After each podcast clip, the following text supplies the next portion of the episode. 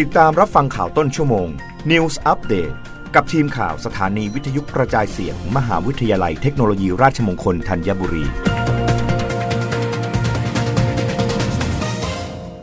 รับฟังข่าวต้นชั่วโมง โดยทีมข่าววิทยุราชมงคลธัญบุรีค่ะ กรมสรรพสานมิตรเตรียมเสนอคณะรัฐมนตรีต่อลดภาษีดีเซลลิตร3-5 บาทอีก 2-3 เดือน ค่าสูญเสียรายได้ 20,000 ล้านบาท รายงานข่าวแจ้งว่าในการประชุมคณะรัฐมนตรีวันที่ 17 มกราคมนี้ กระทรวงการคลังจะเสนอให้ขยายเวลามาตรการลดภาษีสรรพสานมิตรน้ำมันดีเซลออกไปอีก เพื่อช่วยแบ่งเบาภาระค่าครองชีพประชาชน และภาระของกองทุนน้ำมันเชื้อเพลิง หลังมาตรการเดิมจะสิ้นสุดลงวันที่ 20 มกราคมนี้ ซึ่งจะเป็นการต่ออายุมาตรการเป็นรอบที่ 6 เบื้องต้นคาดว่าจะลดภาษีให้อีกลิตรละ 3-5 บาทไปเวลา 2-3 เดือน เริ่มตั้งแต่วันที่ 21 มกราคมเป็นต้นไป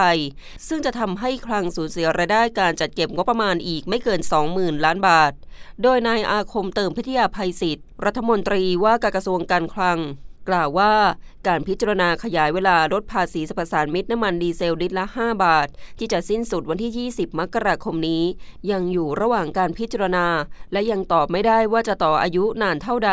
หรือลดภาษีเดือนละกี่บาท เพราะต้องดูสถานการณ์และปัจจัยที่เกี่ยวข้องอย่างใกล้ชิด แม้ภาพรวมราคาน้ำมันในตลาดโลกจะลดลง แต่ต้องมองราคาดีเซลที่อ้างอิงราคาจากตลาดสิงคโปร์เป็นส่วนประกอบด้วย